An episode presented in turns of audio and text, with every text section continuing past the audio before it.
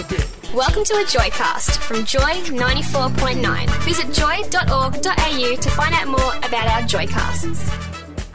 The Escape Pod on Joy and via podcast at joy.org.au forward slash escape pod. You're now listening to the Escape Pod with Russ Masterton and Joe Pryor. And so we'd like to welcome to the studio today Sarah Meehan. Hi. Sarah, welcome to the Hi. Escape Pod. How are you? We're well. How are you? Good. I'm great, thank you. Excellent. Great to have you on the show.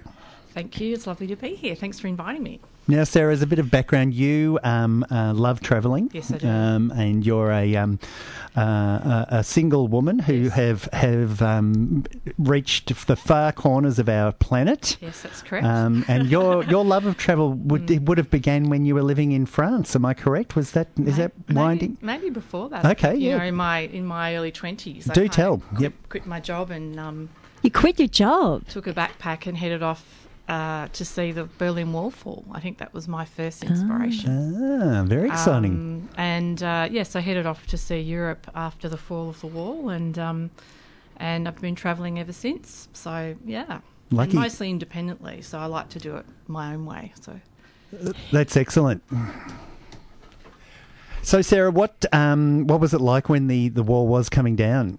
uh, it was. Uh, it was a, well, it's a life changing experience, I suppose, being part of a major global political event like that. Um, so I have shots of myself actually chipping chunks of the Berlin Wall down, which I've kept, um, and all sorts That's of that. reminders. That's a good thing of, for cultural curators, isn't it? When people go and they take parts of the wall.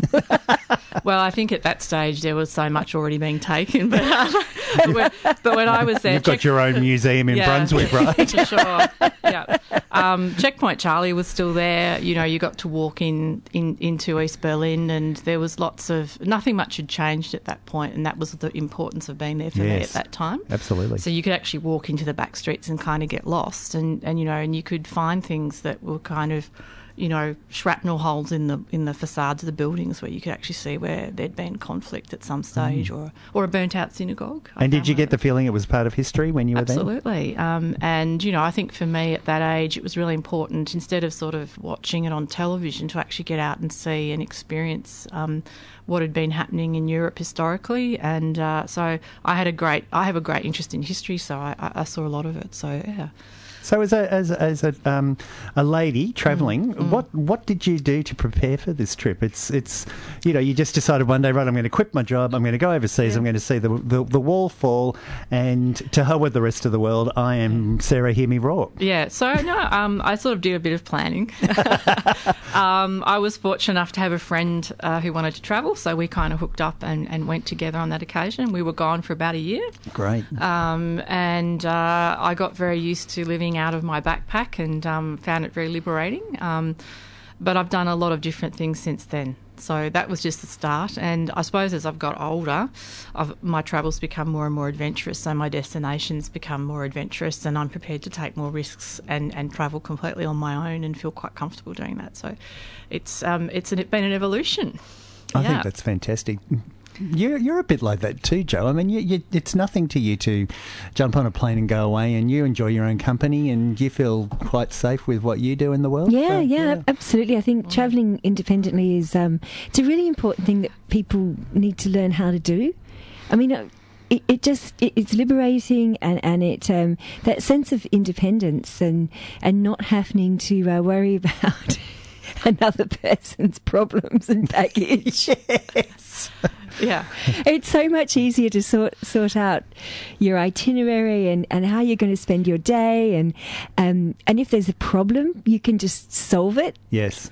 I think you really learn those skills, and and and you know you you learn how to just get get stuff done. Because what are you going to do? Sit on the uh, in the pavement of a foreign country and just cry because you just can't read the map? I mean, you know, you just you learn how to survive. Yeah, I think the worst thing that can happen, really, um, you know, from my experience, I've been through about fifty countries now. I've never really had any major, major disaster.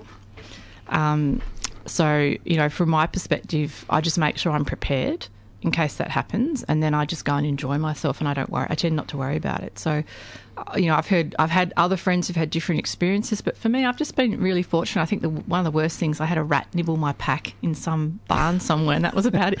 That was about it. But um, so yeah, I have been very lucky in my travels, and um, I, I do a bit of research, but not too much, and just find out about you know what the cultural norms are, and just try and blend in, uh, Right. you know, as quickly as possible, and not to sort of look too obvious. I think for me, I like to really immerse myself in in the culture and uh, feel as local as possible. And so I tend to travel uh, with more depth than breadth, if that makes sense. So I wouldn't go to a major place without sort of set, sort of spending quality time there and actually sitting in a park and enjoying a coffee or and just watching the people.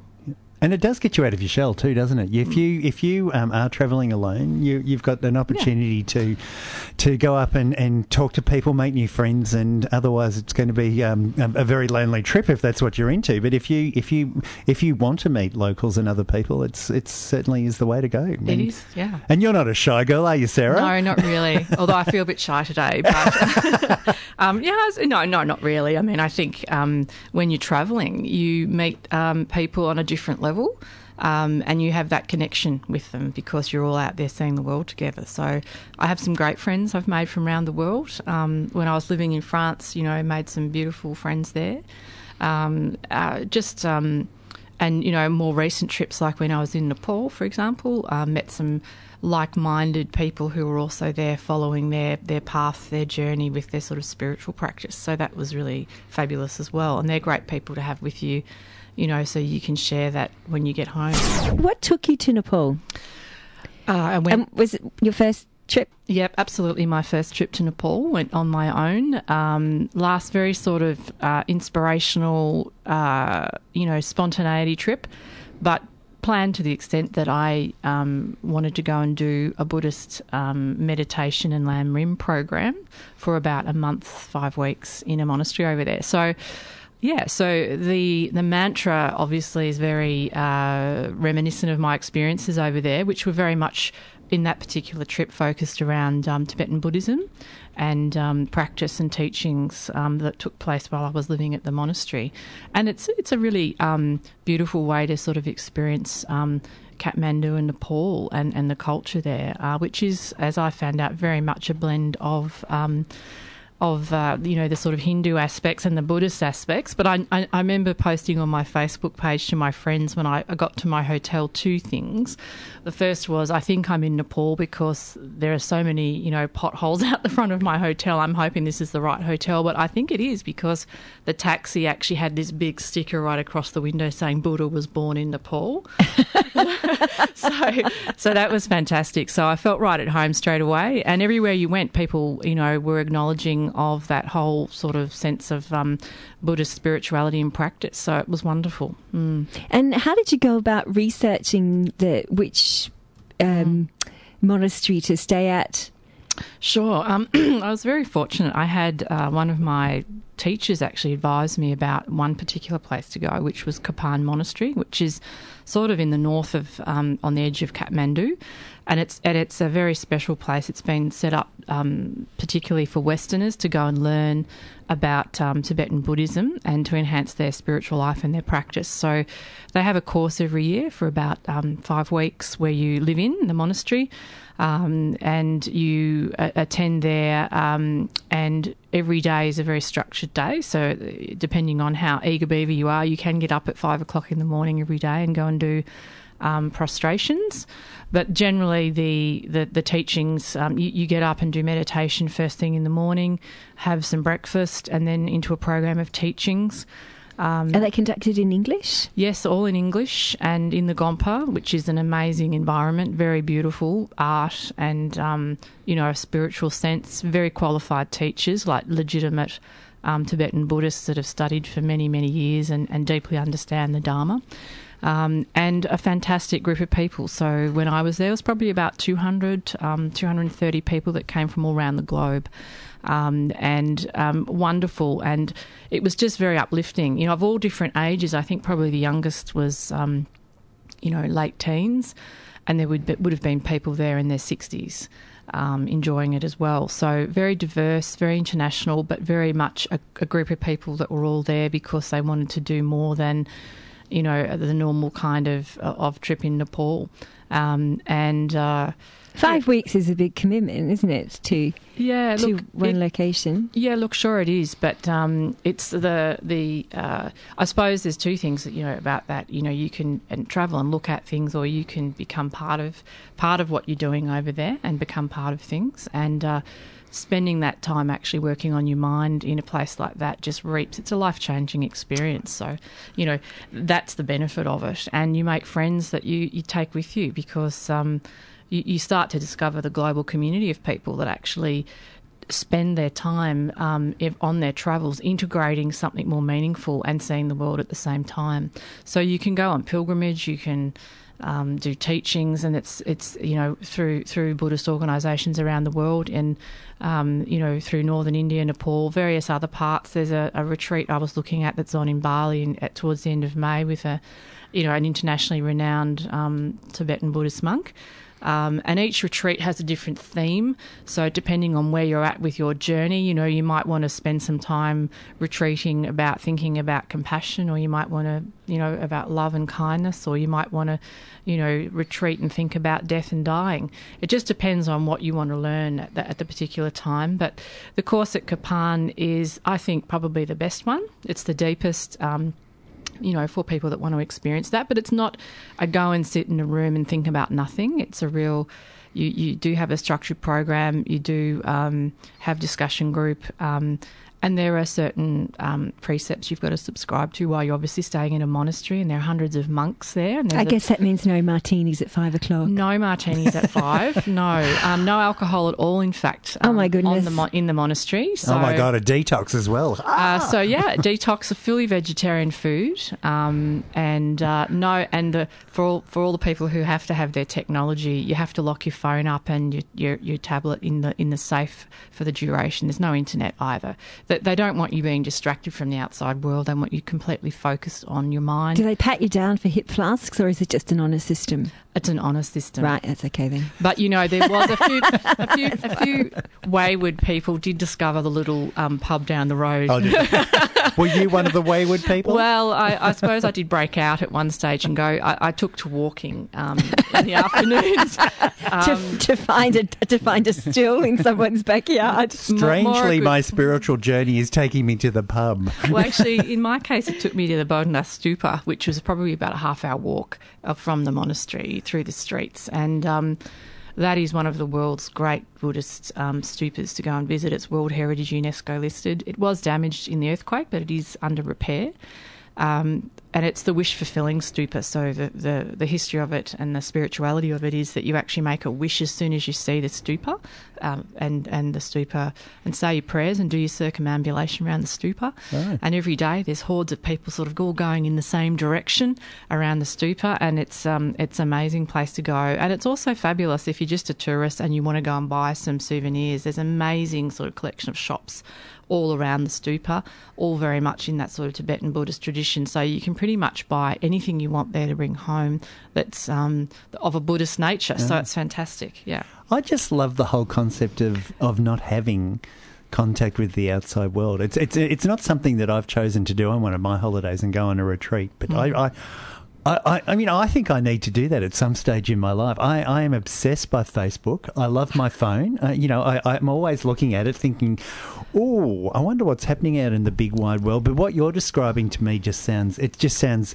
A, spiritually good for you, and B, it just sounds so peaceful and nice. Well, it's, it's how it used to be. Like, I mean, I can remember when I used to travel uh, when I was a lot younger, no one had mobile phones. I mean, you had to stop at the phone booths and ring home from a phone booth. if you Reverse could charges. Reverse charges, and then stand there in the street and wait for your mum to ring you back and say, darling, where are you? Or as my mother, in my, my mother's case, no, I won't. Do you know? So it's it's really different nowadays. You don't. There's that constant thing where you can you can you can post wherever you are in the world, um, and it, it was actually quite lovely not to have to do that. It was, um, you know, uh, the monks that ran the internet cafe were lovely. That you know, but they did they did they certainly certainly did switch it off with great gusto at the right time. so yeah, it, it was a beautiful life experience, and um, and I think you know immersion like that. I think what it does give you is that ability to take the practices home and start implementing them, and, and it sort of accelerates your growth basically. And how do our listeners find out about these places, Sarah? Do they- Well, if they just Google, um, you know, Kapan Monastery, they will get it. Um, it will come up. But there are other places in, in, in Kathmandu Valley where you can go and do similar kind of retreats. Um, and there are centres right throughout um, the world where you can. But I think from a, you know, there are centres in Dharamsala, there are centres in um, Bodhgaya, there's centres in a whole range of places where you can go in and do retreats. You don't have to do a month or five weeks. You can go for a week and do a meditation course. Um, and each course offers something different. But just do your research about what you're going to go and do. If you think, if you seriously just want to veg out, you're better off going to a beach in Thailand and just sitting on the on the white sand with your coconut. If you actually want to go and and uh, and and and you know unravel something different, well then you know go go and do your meditation program. It's a different form of um, of, of relief from all the pressures. Yeah. I'm sitting in a studio with two fabulous women. I've got Sarah here who goes on these spiritual retreats, and I've got the gorgeous Joe here who goes to a six star resort in, in, in Vietnam and and and waves waves her um her pashmina around during um, cocktail hours. So I mean, I'm trying to weigh weigh up the balances here. Which would I prefer? Well, I think both. yeah, I think I think you have to do both. I was just thinking, I've got um, t- uh, two, you know, really lovely friends, and they um, they travel every second year to um, India to a particular um, ashram to, for a 14 day retreat, and it's something that they look forward to, and it's very it's very much it's part of their life. Yeah. You know that you know that. At that time of the year, every second year, that's where they'll be. So, It's a great balance. Joy 94.9 is a GLB TIQ community radio station in Melbourne, Australia. Support Joy 94.9 by becoming a member at joy.org.au. that's not the only reason you pack your bags. Absolutely not. You like to also see the other side of, of life and, and party just a little bit. Yes, I just got back from a beautiful 10 day sojourn in Bali with a group of about 20 friends. And we had a very, oh, was this very when funny someone in the studio turned um, a, a big number? It could have been a special occasion, yes. we don't mention the F word here.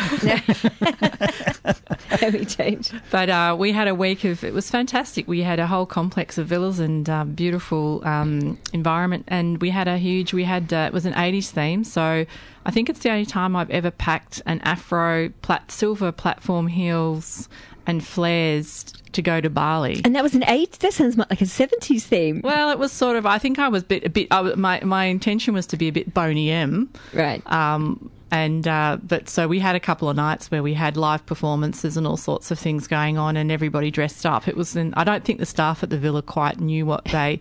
What they had uh, staying with them until a few of the boys turned up wearing sort of Swedish lifeguard costumes. and we had to tell them repeatedly, stay away from the karaoke machine.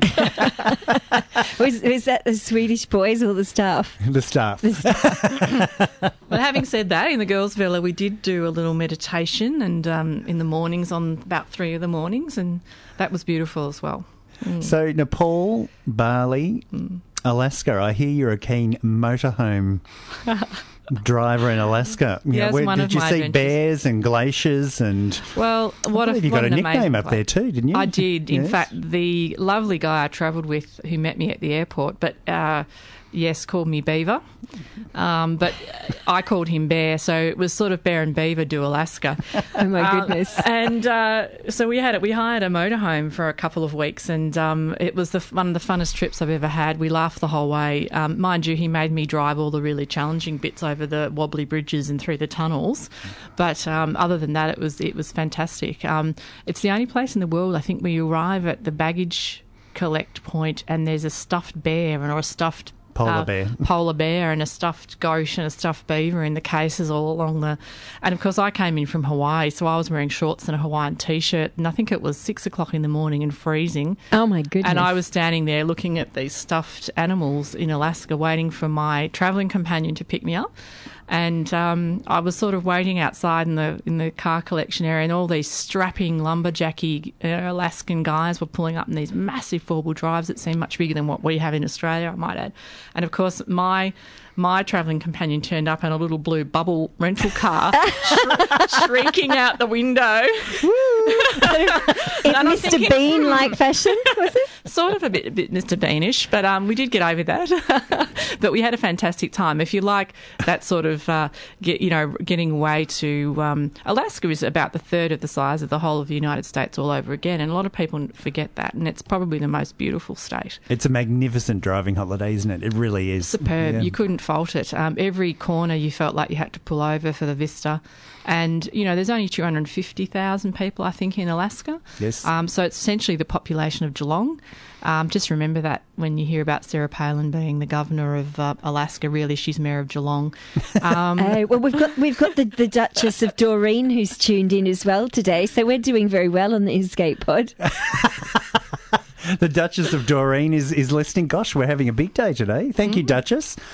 Um, what was the highlight of Alaska for you? You you would have gone out and seen something in Denali National Park, and Denali was amazing, obviously, um, and um, just I think for me it was the the animals. I mean, you know, it's not every day that you just sort of can look out the window and there's a bear wandering along, or a moose, or an elk. Um, I think for me it was the animals and, and the actual beauty of it, but also there were nights where we were we were parked in um, you know motorhome you know uh, sites where we had people from all around the world come and sit by the fire and and um, it was fantastic. We had a lot of laughs, um, too much cask wine, and um, and uh, you know, it just it was a beautiful trip from a sort of uh, you know the majesty of the environment and the rivers, and um, yeah, it was it was just superb. Mm. It is a it is very picturesque. Yeah. Beautiful place to go to. And and I guess the nature of the beast being you can drive a big 12 21 foot motorhome around there because it doesn't have the um, the scary population as the lower 48 do in the United States. So it's it's it's a great place to go and drive and get out into the wilderness and have a good good time. Everyone's in a motorhome, um, and uh, you know you- it's easy to have a couple of people in a motorhome and feel like you can easily pull in and, and cook a meal, or you know sit in a particular place and just enjoy uh, the beauty of it. Um, and I think you know the mount mountain, the mountains were. Um, uh, you know, really, really impressive. Um, and of course, um, Denali is actually bigger than Everest, which a lot of people don't realise. It's actually the biggest mountain in the world from the base to the tip. It's just that it doesn't sit on as high a plateau, so its tip isn't actually the highest in the world. But it's amazing to see it. So is is the motorhome preference because there just isn't the places to stay? If, if you were doing a if you were just driving, for example, like you do in New Zealand, doing a Mm. driving holiday, you go from town to town. There there are places that have got you know good accommodation options. Is one of the reasons why the motorhome choice is so popular? Is that because those options don't exist? Yeah, there are there are motels, um, but I think from what I could see, it was really really geared towards people having a motorhome. Yep. Um, every every park you pulled into uh, was Wi-Fi enabled. Um, I was surprised you could be out in the middle of absolute nowhere and there would be Wi-Fi. Um, so you know you you didn't sort of feel that you couldn't um, you know access things that you needed to along the way, um, and and just you know nothing more beautiful really than um, some of the things we did uh, going out on to, on the boats to the to the fascias of the glaciers and and seeing that and um, out on Prince William Sound, you know, getting to see the humpback whales breach the water and and the, the, the sheer you know volume of wildlife that you, you can have just through going out for a day, uh, it's quite amazing. It's so rich. and the only way to do it, of course, is with Boney M, as you would have experienced. Yes, well, I did take my CD collection, um, and there was a bit of Boney M in my CD collection, so it was pretty funny driving around Alaska listening to that. Tell us about Samoa. What were you there for? Well, nothing spiritual. Were you there for work? No, I went with friends um, just to go to Samoa. It's actually, you know, uh, having been to Fiji, I actually preferred it. I thought it was extremely beautiful, um, much less developed, um, you know, beautiful sort of pure Polynesian culture um, and amazing places to stay, you know, right on the beach in little huts where you could just enjoy. Um, was it t- beer o'clock? Might have been ten, I think, or was it eleven? Can't remember.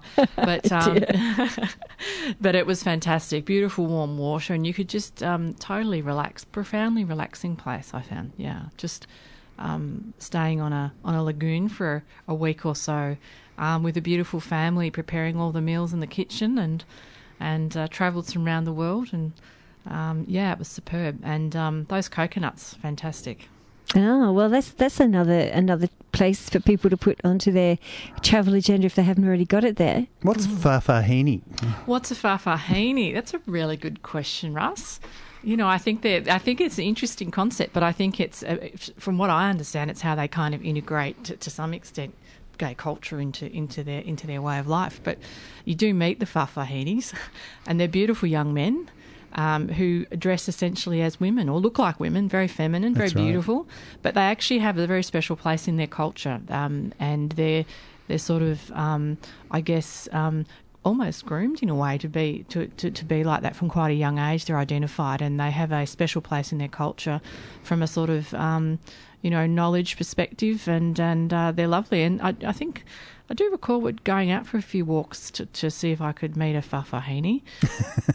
on the odd occasion. But then I, I, I met one. I think I met one the first time in just a little cafe, having having a bite of lunch, and he was just beautiful. And they Um, do love them because it's um, anybody that can do. My understanding of Polynesian culture is anyone that can do the job of a man and a and a woman is is revered in the culture. So Mm. yeah, they were very um, very special people over there, which is they're very, very lovely people, very warm, friendly. Um, the men are absolutely strapping, and the women are just exquisitely beautiful.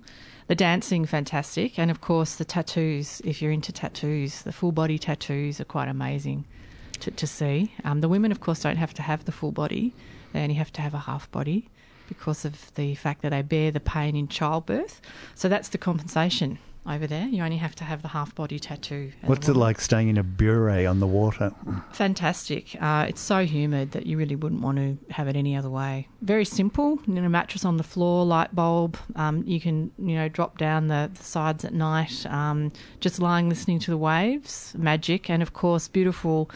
Um, you know, the village chief's daughters came and w- would wake you up in the morning and say, "Come and have breakfast." So, you know, and they would clean everything every day around the bure. It was just beautiful. The fale, actually, I think it's called there. Well, my cohort Joe is is a five star resortee lady. Would you recommend a bure to Joe or? Look, I would. I think it's um, it's authentic. Hmm. You can stay at the five star. I, if you're a five star kind of girl, go and stay a five star for a few nights and go and do the other for a few as well. Yeah, it's good to mix it up. Yeah, but I can I, honestly, we, when I stayed at the five star resort, we used to go down for breakfast every morning, and we, we, you know, there were banana trees hanging off the sides of the roads everywhere, but they never had bananas for breakfast. I don't know what the, the mystery of that was, but um, They're they- all exporters. You asked for bananas at breakfast, and they'd say no bananas today, and it's like, well, hang on, what's that hanging over there on that tree? That was a bit of a mystery. Mm. Only the Samoans know the answer to that one. Now, Russ, have you got anything to rant about quickly today? I've got a very quick rant today, and my rant is the A380, biggest aircraft in the world. It's modern, it's Yep. gorgeous. One it's of my favourites. fabulous. Yep. 500 people on board, luxurious, quiet engines. It's the talk of the town. Yep. In fact, you know, I Great know. oxygen in the, in the cabin. Yep. Emirates has 76 of them. It's it's go go Qantas go. have got some. Yeah, they do. It's all happening all over the world. The only thing I don't like about the A380 is when 5,000 bags come off the plane. and you know how airlines talk about this on time thing, right?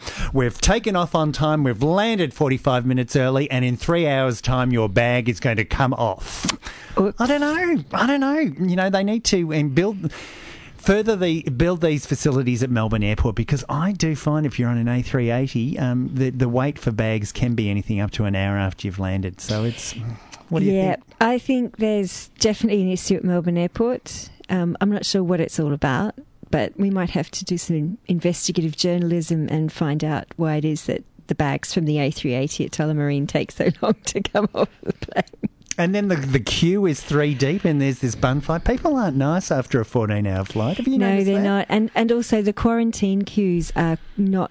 Um, you can't actually tell if someone's in, in the quarantine queues because sometimes they're so long Yeah. that they're actually snaking around the um, the, The baggage, baggage claim. carousel. Yeah, that's right. And and it's insane. But it has improved. I mean, if you can just wave your passport with the chip. At the machine Yes. and keep walking. I mean, I love that. That's that's pretty cool, but it's once you get through there that it's a bit of a Oh, nightmare. The quarantine, I always um, declare anything and then you tell them what it is and they wave me through. But I did have a friend who has a problem with customs. He he was once Oh, spotted bringing home some fur g-string. I think it, I can't remember what. Anyway, he Okay, had to, it's me. I bought a mink jockstrap in Alaska once. Of course, uh, that's what everybody would do. Now, uh, wouldn't you think customs would be nice and just wave me through? Yeah, no, why- no, no, no. Why did you declare your underwear? I, d- I don't know what it I was fur, declaring. It was you fur. have to tick yeah. the, the box and say. Now, interestingly enough, this man in customs chose to take out my mink jockstrap, Yes. lift it up and show it to everybody else in the customs building and say, hey guys, check this out. As you would. But I think we were both wearing pretty funny t-shirts at that stage oh, I think too, we weren't were we, too. Russ? Yeah, yeah. sort of like puns on, you know, um, all sorts of things. I think I was wearing a little T-shirt which had a beaver on it, not the not the animal, but the plane, because everywhere everyone in Alaska goes everywhere on a little water plane and lands because there's not enough roads. And um, something. I think my T-shirt was something about I'll repair your beaver. Oh dear. it's time for us to say farewell. So, Russ, we have to big thank you to, to Sarah Meehan for a terrific show today. Thank you for sharing all of your travel stories. Thank you. It's been great. I've got a feeling there's probably a whole lot more that we didn't even get to. Ah. No, you're a woman of the world. A- Alaska, the Berlin Wall, Egypt, you name it, you've done it. Love it. Thanks for listening to a Joycast from Joy 94.9.